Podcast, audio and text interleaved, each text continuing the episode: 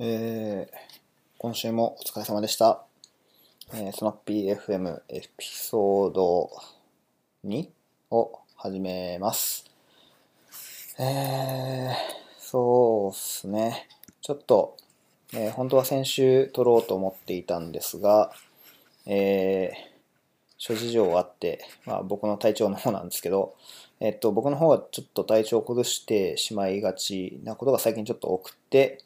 えーまあ、結果としてちょっと先週取れなかった。まあ、取りたいネタとかはいくつかあったんですけど、えーやろうと思ってたんですが、ちょっとやれなかったって感じで、え2週間分ちょっとまとめてやってしまおうと思います。はい。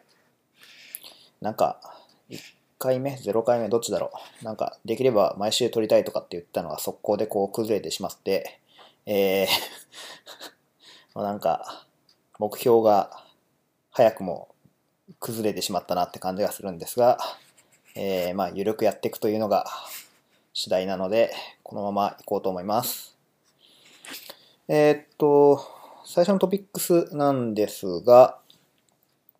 えー給与と交渉、そしてその結果として転職っていうトピックでちょっと話をさせてもらおうと思っていて、まあ、これが何かっていうと、あの、先週だったかな、えっと、Yahoo さんが技術技術者採用に初年度650万を提示。新卒もかっていうので、まあちょっとバズっていて、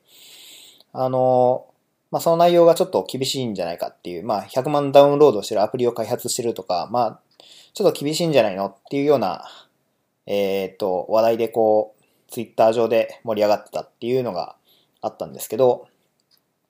えっと、僕自身はこれすごくいいことだと思っていて、えっと、実績があればきちっと新卒だろうが、なんだろうが評価してくれるっていうのは、すごいありがたいことだし、えーそういうのが広がってる。特に Yahoo みたいな、こう、大手、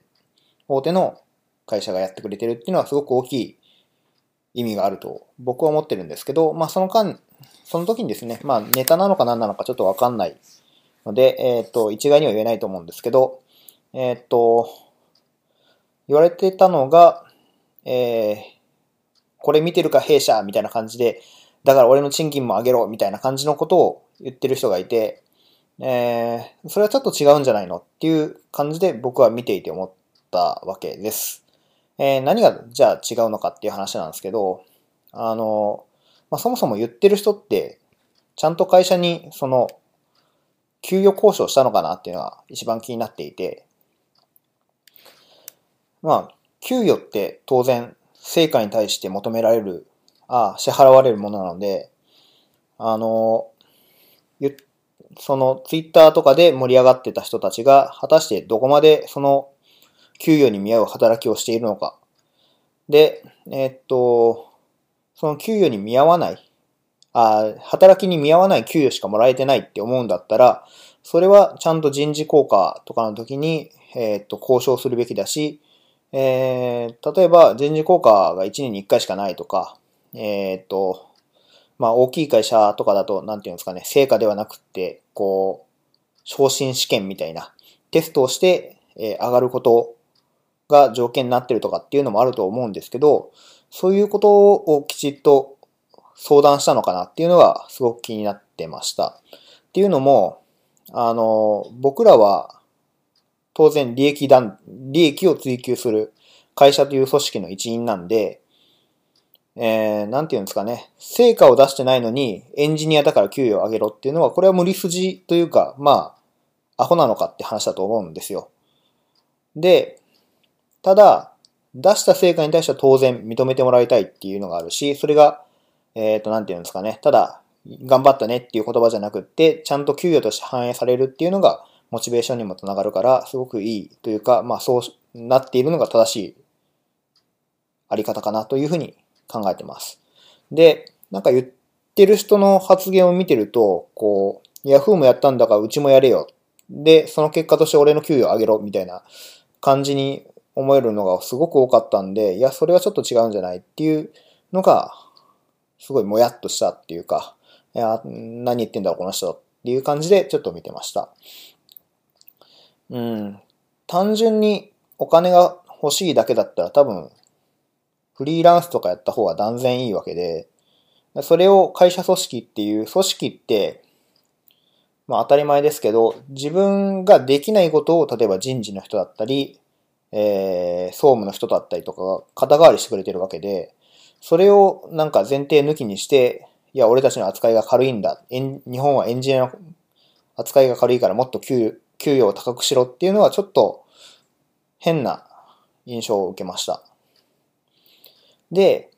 まあ、その上で、あの、私はこういう会社に対してこういう利益を与えたし、あの利益を与えられたし、成果を出している。だから給与を上げてくれっていうのが、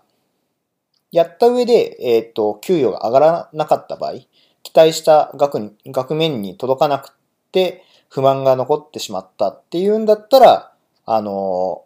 そのツイッターとかで書かれた内容が正しいと思うんですけど、どうも大半の人はそうじゃないんじゃないかなっていうふうに考え、感じていて、えっ、ー、と、まあ、そんなに嫌だったらじゃあ転職すればいいんじゃないっていうような印象を受けました。そうっすね。で、やっぱそこがちょっと、うん、なんていうか、引っかかったところで、現職に不満があるんだけど、給与に不満があるんだけど、転職はしたくないみたいな、なんか、そういう思いがちょっと透けて見えたような気がしていて、あの、その辺がこう、なんていうか、すごくわがままというか、単純に自分の要望だけ言ってるって感じがして、えー、ま、やっとしたのかなというふうに思ってます。この辺ちょっと、うん、すごく荒れそうだなと思って、ブログとかでは書かなかったんですけど、なんていうか、やるべきことをやって、その結果、給与が上がらなかったら、それは言っていい。言っていいというか、まあ言うべきだと思うんですけど、そうじゃないのになんか単純に、あの、よくエンジニア界隈で技術力があれば何してもいいみたいな感じの発言をする方がたまにいるんですけど、それはちょっと違うなと思っていて、えー、技術力がない人間の言葉には全く重みがないんで、聞く耳を貸さなくていいと思うんですけど、技術力があればじゃあ何をしてもいいのかっていうと、これは当然間違いだと思っていて、えー、っと、なんていうか、技術、技術力があったとしても、それが成果に結びつかなかったら、その技術っていうのは会社にとって大した価値がないんですよね。当たり前ですけど、僕らは技術を使うことで会社に利益を生み出す、あるいは貢献をしていて、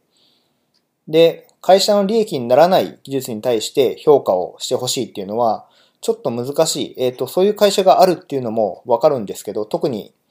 あれですね、僕ら、えっ、ー、と、ウェブ系のエンジニアだと、まあそういう話が都度上がるんで、そういうのもあるとは思うんですけど、それってどっちかっていうと例外的な対応で、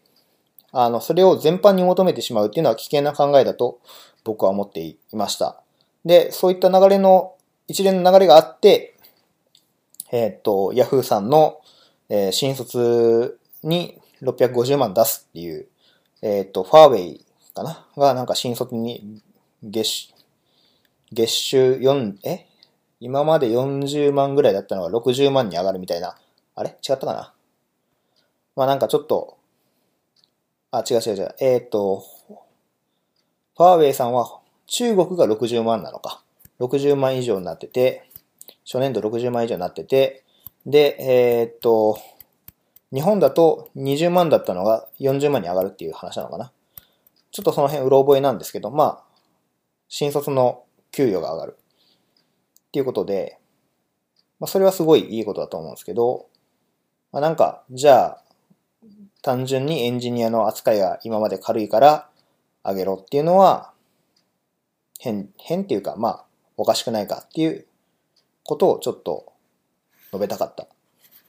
ていう感じです。なんかこれで10分話してる、しかも同じことを延々言ってるような気がするんで、ちょっとなんか、まとまってないですけど、まあ、うん、愚痴言うんだったら成果出して、えー、っと、その成果出して、その成果がきちっと評価されてないって思うんだったら、転職しろっていうのが多分結論なのかな、僕の中で。うん。はい。次。えー、クリエイターの〇〇思考。あの、これは、これも同じくツイッター流れてきて、おって思ったやつなんですけど、えー、ノートの、ノート .mu の組織としての価値観をシェアすることっていうエントリーを読んで、えっと、社員の傾向を2パターンに分けている。どうもこの〇〇思考っていうのが以前からそういう 区分はあったみたいなんですけど、僕は、えー、ちょっと初耳で、えー、なるほどなと思って見ていました。えっと、エントリーに書かれている内容自体は、えー、僕自身は納得というか、ちょっと、うん、うまく当てはまってないっていうふうに感じたんですけども、えー、ただ、上昇し、えー、そのエントリーの中で、えー、上昇志向、いわゆる、えっ、ー、と、なんだろうな、高いモチベーションを持って仕事をガンガン変えていこうぜ、みたいな感じの、なんか、キラキラしたエンジニアが上昇志向で、えー、そうじゃなくて、えー、っと、なんていうんだ、お金のためは俺たちは働いてるから別に仕事がきちっと回ってれば問題ないみたいな人たちを安定志向っていうふうに呼んでいて、えー、そこで、こうなんていうか、コミュニケーションの齟齬が発生するというか、コンテキストの共有ができてないっていうような問題の定義、定義の仕方をされてるっていうことで、えっと、多分なんですけど、これに対して僕が思ったのは、えっと、安定志向が悪いわけでもないし、上昇志向がいいわけでもないと思うんですけど、結局、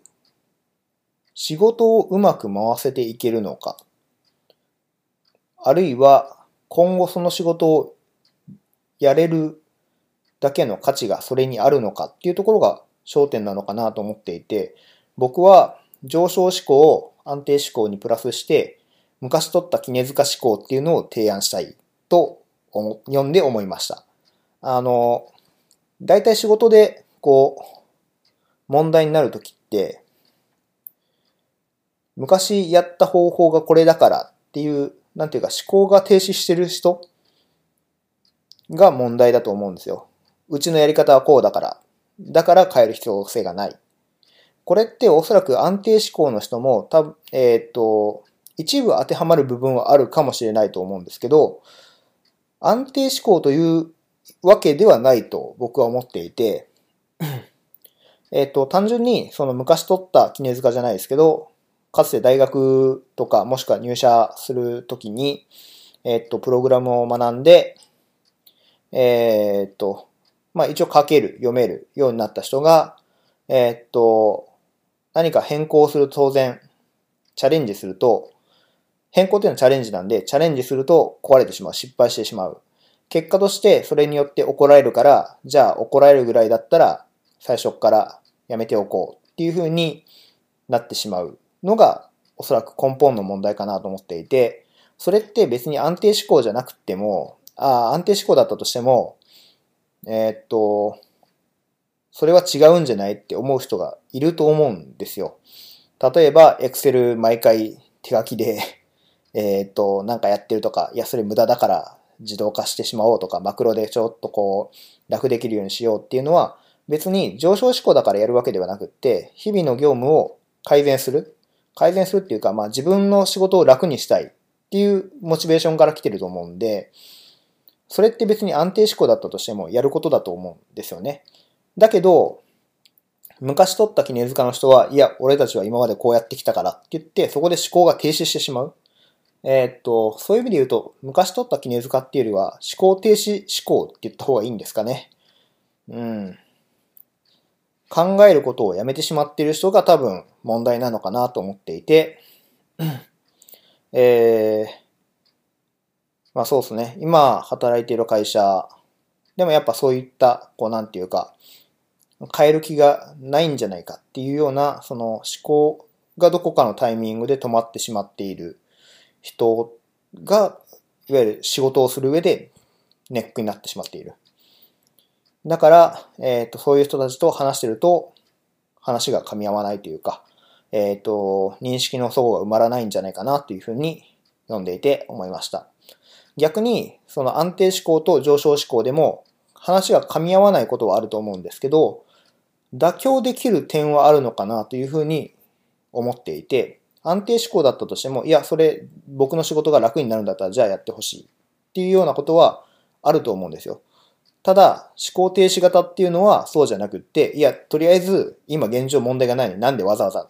失敗するかもしれないことをするんだっていうような、その現状を維持するんじゃなくて、現状を見、現状に執着しているというか、えっ、ー、と、こだわっているというか、現状を変えること自体を目的にしてしまっているんじゃないかなっていうふうに思って、えー、トピックにあげました。うん。そうですね。だから安定志向が悪いわけでは全然ないと思うんですよ。あの、お金のために働いてるのは真実、僕らはそうですし、えっ、と、お金以外のその仕事を求めるっていう人がいるのもわかる。まあ僕はどっちかっていうと上昇志向なんで、その傾向が強いっていうこともあって、えー、すごく気持ちがわかるんですけど、多分分類の仕方がちょっと違うかなというふうに思いました。はい。次。えー、リモートワークに文法はいいかもしれないっていう話をします。えー、これ、まあ、元々の発端は、ポスト D、ポス、ポスティド、ポスト D、えー、に書かれていたエントリーなんですけど、えっと、リモートワークのストレスっていう題名で書かれていて、えー、まあ、リモートワークってこういうストレスがあるよね、こういうことが難しいよねっていうような感じのことが書かれています。で、この書かれている内容自体は全然こう目新しいものではないんですけど、まあ、最近それを、こう、なんていうか、リモートワークで問題になる点として、この人が一体何をしているのかわからないみたいな、いわゆる見、見えない、何をしているのかわからない、えー、見えない、えー、今何をやってるのかっていうその、オフィスにいれば一言声をかける、もしくは朝会するなり、デイリーミーティングするなり、ちょっとこう、声をかけるなりすれば、同期的にこう、えっ、ー、と、何やってるかっていうのがわかるんで、えー、なんていうかわざわざ聞く必要性があんまりないのかもしれないですけど、まあ、リモートワークだとそもそも今働いてるのか働いてないのかもわかんないし、あのー、今どの仕事を優先してやってるのかっていうのもわからない。特にチャットとかだと DM でこう依頼が飛んできたりとかして、まあ、僕はその DM で依頼を飛ばすやつはクソだと思ってるんですけど、えっと、そうすると、あの、本当は A をやっているはずだったのに、リモートは、あの、DM で、えー、っと、B っていう仕事の依頼が緊急度高いってことで来たから B をやってますっていうようなことになっているかもしれない。で、それは外側から見てる感だけではわからないわけです。で、あの、文法って皆さん知ってるかわかんないですけど、あの、 Slack とか、で、えっ、ー、と、まあ、自分が今やってることっていうのを、分報なのかな？分報なのか。分報っていうので、えっ、ー、と、報告をしていくと。で、誰かがそれに対して、こう、なんていうか、アクションをするわけではないんですけど、まあ、それをやることで、こう、見える化していくっていう。まあ、僕も、かつては、分報にチャレンジしたことが一度だけあって、その結果、めんどくさいっていうことで、えー、全然長続きしませんでした。結局日報でいいなというふうに僕は思う、思ったっていうのが経緯としてあります。で、ただ、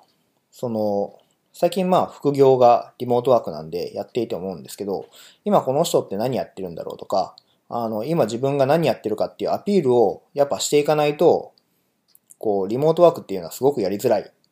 部分があって、あの、今これやってるんだけど、果たしてこれをそのまま進めていいのかとか、いや、こういうとこで今詰まってるんだけどっていうようなのを、こう、なかなか共有しづらいんですよね、チャンネルとかだと。だけど、奮法だと、それが今こういうのをマージしたら、えー、なんか、コンフリクトが起こってどう直せばいいのかわからないみたいなことを、奮法に書いておいて、こう、今こういうので困ってるんだけど、誰かわからないかっていうのをチャンネルに投げるとか、まあ、比較的こう、なんていうか、独り言のスペースなんで、書きやすいっていうのがある。で、まあ、常にオープンにしておけば、えー、っと、そういや、この人にちょっと今、あの、連絡するというか相談したいんだけど、時間あんのかなみたいな時に、えー、まあ、アクションというか、えー、リア、えー、っと、リプライを飛ばしやすいっていうのがあるのかなっていうふうに最近思うようになりました。で、まあそれによってリモートワークのストレスがなくなるかっていうと絶対なくならないんですけど、ただ少し改善はするんじゃないかなっていうふうに感じていて、リモートワークするときに、えー、っと、一つ手段として奮法を採用するっていうのはいいのかもしれないなと、あの、読んでいて、ふと思いました。この奮法にあたって、その、いろいろまとめていらっしゃる TV さんっていう方が、あの、しがないラジオで、えー、僕のことを知ってくれた方だったりとか、えー、まあ僕、ツイッターよくやってるんですけど、ツイッターの方で僕を知ってる方だと、えー、見たことがあるかもしれないんですが、えー、TV さんが、えー、奮法仲間っていうことで、いろいろまとめていらっしゃったのがすごくわかりやすかったと思うんで、えー、後でショーノートに貼っておきます。はい、次。えー、 Flutter で Hello World した。まあ、あの、 Hello World は皆さんいろんな言語でやるときに一番最初に世界にこんにちはすると思うんですけど、え、っと、フラッターっていう、えー、ダートで作られた Google の、え ?Google がダートを作ってるだけで、フラッターは別なのかな？ちょっとその辺詳しくないんですけど、えー、フラッターっていう iOS と Android のアプリを作る、えー、フレームワーク、プラットフォームなんだろう、ちょっとわかんないですけど、そういうのを作って、えー、アプリを触って、えー、アプリ開発のちょっと入門をしてみました。で、えっと、フラッターを知ったきっかけ自体はドロイド会議のコニファーさんっ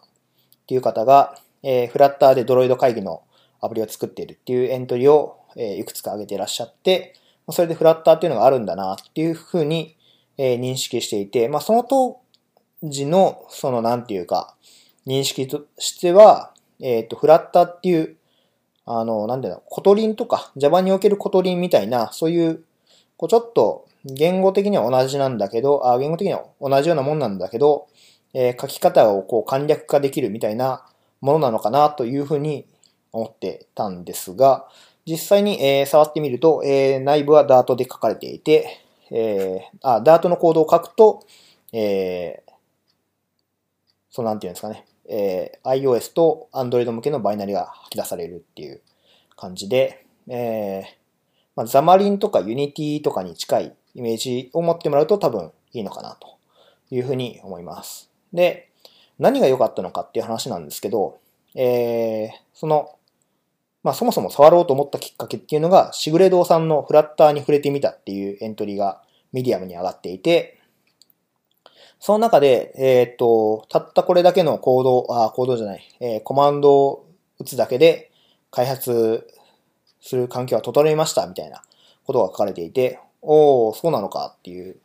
まあ、そのコードっていうの、えー、コマンドっていうのが、えっ、と、5、6行ぐらいのコマンドで、えー、まあ、Git クローンしてきて、そこにこうアプリ作って、なんちゃらかんちゃらってこう、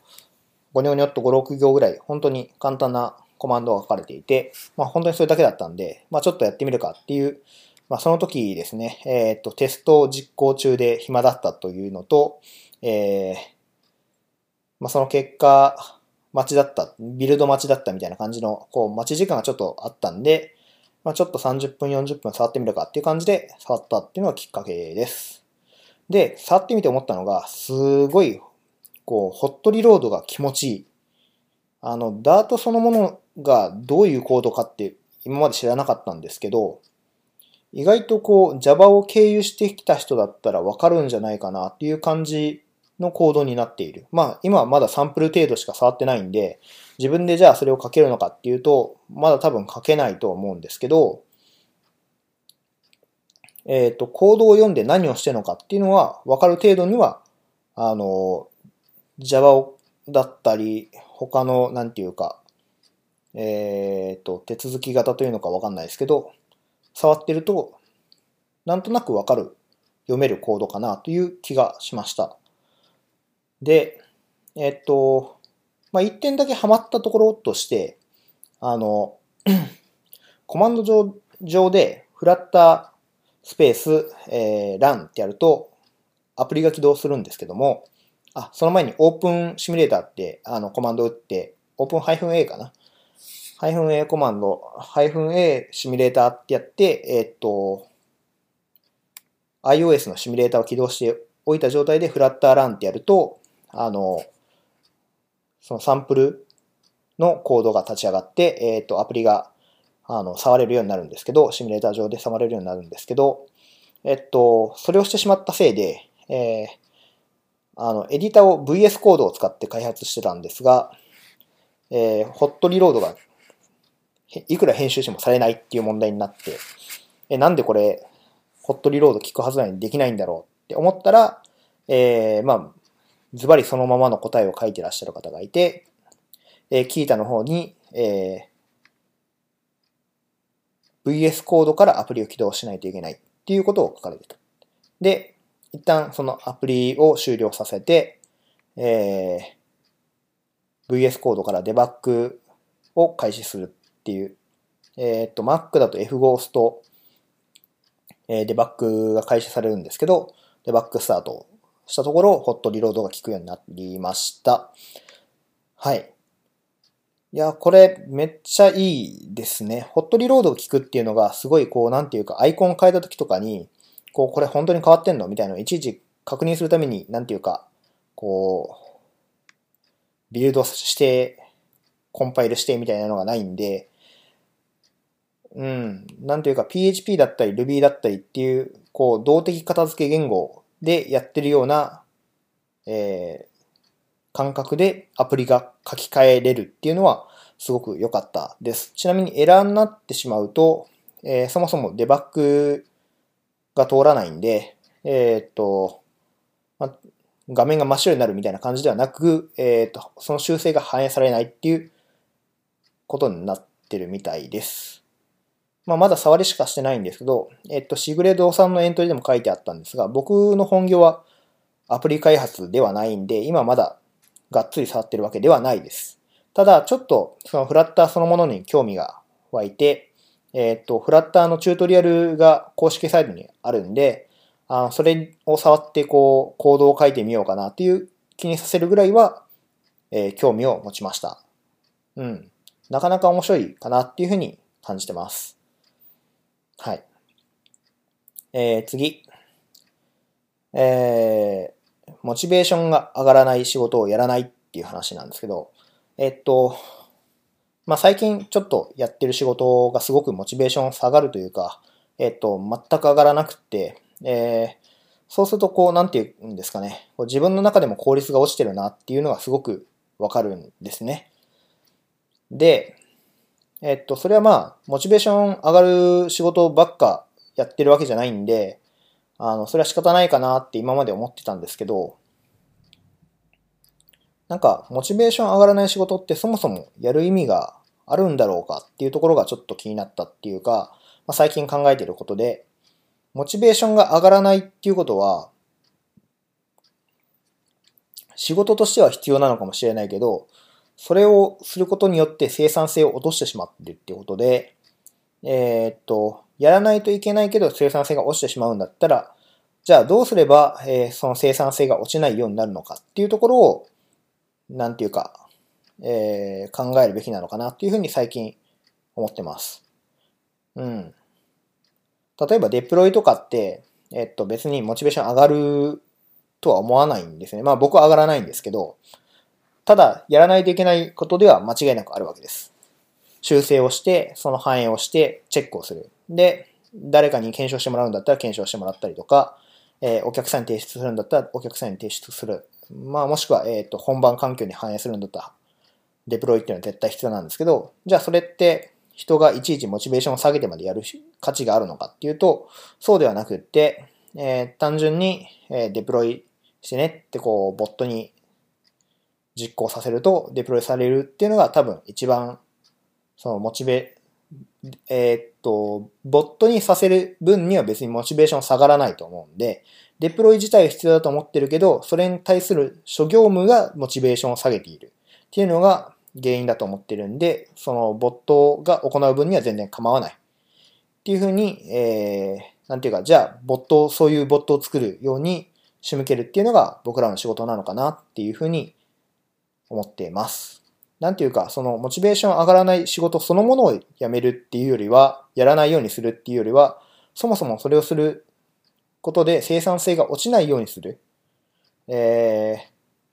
ー、うん、さっき言ったボットの例が多分端的、一番わかりやすいのかなという感じがするんですけど、Excel というかデータを提出しなさいって言われたときに、Excel をわざわざ開いて Excel でわかりやすいようにして提出するのが仕事なんじゃなくて、データを渡すのが仕事なわけです。で、そのデータを渡すっていうのが必要なことだったら、ま、最終的にどういう形にしないといけないかっていうのを考えないといけないと思いますけど、えー、例えば最終的に機械に読み込ますのに必要だからデータを Excel でくれって言われてるんだ、言われてるんだったら、最初から CSV で、えー、送ってあげるとか、まあ、もしくは JSON に対応してるんだったら JSON で渡してあげるとか、なんか、うん、その Excel にする処理は果たして意味があるのかみたいな、その根本の部分を、えー、正してあげるっていうか、うん。そうすることでモチベーションが上がらない仕事が、モチベーションが上がらない仕事をすることによって、モチベーションが下がるっていう現象を、えー、やめることができるんじゃないかなっていうふうに思ってます。うん。楽しく、ああ今の仕事を、あの職場の CTO が言ってたのが、えー、楽しくない仕事を楽しくするのが僕の役割ですみたいなことを言っていて、まあ、それはすごく、えー、っと、頭に残っていて、えー、そういうことをしていかないといけないんじゃないかなと。で、今モチベーション下がってますっていうのを、えっ、と、じゃあどういう部分で改善していくのかっていうのを話し合えるのが、こう、会社組織としてのあり方なのかなっていうふうにちょっと思いました。はい。次。えー、いいペースですね。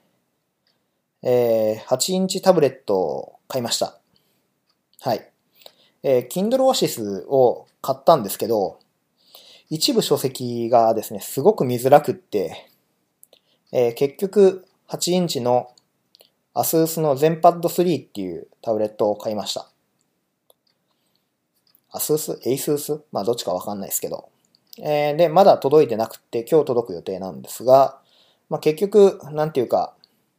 今持ってる iPad Pro が12インチで、まあすごく動画を見るときとかはすごい助かるんですけど、やっぱこう寝ながらとか、えー、っと、持ち運びっていう点ではやっぱ厳しい部分があって、まあそういった時に、こう、じゃあどうするかってなった時に、えー、8インチっていうのがやっぱベストだなっていうふうに感じてます。なので、えー、今、そうですね、8インチのタブレットを使って電子書籍を読んだり、動画をまあ移動中に見たりするのに使えないかなというふうに思っています。はい。なので、えー、まあ、その辺のレビューとか、えっ、ー、と、は後でブログにあげようかなと思ってるんですけど、やっぱそうですね。僕はスマートフォンは iPhone SE を使っていて、あの、片手で使えるサイズがすごく気に入ってるんですけど、やっぱり最近のこうなんていうかスマートフォンの大型ディスプレイ化にはあんまり僕は興味が持てないというか、あんまりいいという使い勝手の部分をすごい重視した場合に、僕別に iPhone でゲームしてるわけじゃないんで、まあ、ぶっちゃけ狭くっても困らないんですよね。ディスプレイがちっちゃくっても。で、それよりは片手で使えるっていうことの方が利便性が僕にとっては高くて、えー、そうするとまあなんていうか、こう、5インチ以上とか、もうなんか6インチに届くんじゃないかみたいなディスプレイのスマートフォンってすごい使いづらいんですよね。一度 iPhone6 Plus だったかな？に、えー、を使ってた時期があったんですが、結局、いや、使いづらいなってことになって iPhone SE のフリー、あの、SIM フリーの、SIM ロックフリーなのかな？えー、アンロックされた端末を使ってます。うん。やっぱね、こう、タブレットは8インチがベストだと思うし、えっと、スマートフォンはゲームをしないんであれば、4.5とか5インチ未満がやっぱ一番いいサイズかなというふうに思ってます。うん。だそういう意味で言うとすごい僕は Nexus 5っていう Android の端末がすごい好きだったんですけど、なんか突然電池っていうかバッテリーが入らなくなって、急に分鎮になってしまったんで、うん、もう一回あれを出してほしいな。スペックアップしたバ、スペックアップしたバージョンであれを出してほしいなって最近すごく思います。うん、エッセンシャルとかね、良さそうだなって思ったんだけど、なんかレビュー見てるとうんこだみたいな感じのコメントがあったりとか、まあ実際使ってる人に話聞くとエッセンシャルはダメだなっていう話とか、よく聞く聞くんで、ちょっと買うのはやめたんですけど、うん、やっぱリファレンスキーが、Android のリファレンスキーが欲しいなっていうのが、最近強く思ってますね。いやーなんかみんな5イン、5.7インチとか持ってるけど、絶対使いにくいと思うんですよね。片手で使えないし、両手で使うにはこう、スマートフォンって落としやすいし、うん、なんかリングとか使って落とさないようにしてると思うんだけど、それするの、ちょっとなんか、間違ってないかっていうのが僕の中ではあって、うん、なんかね、こう、うまく伝えられないけど、片手で使えないスマートフォンはスマートフォンじゃなくてもタブレットなんじゃないのっていうのが僕の中であるんで、だったらタブレット買った方が相対的に安いっていうふうにまあずっと前から思ってるっていう感じです。はい。えー、っと、あ、いいペースですね。えー、で、対象ノートで話そうと思ってた内容がこれで終了しました。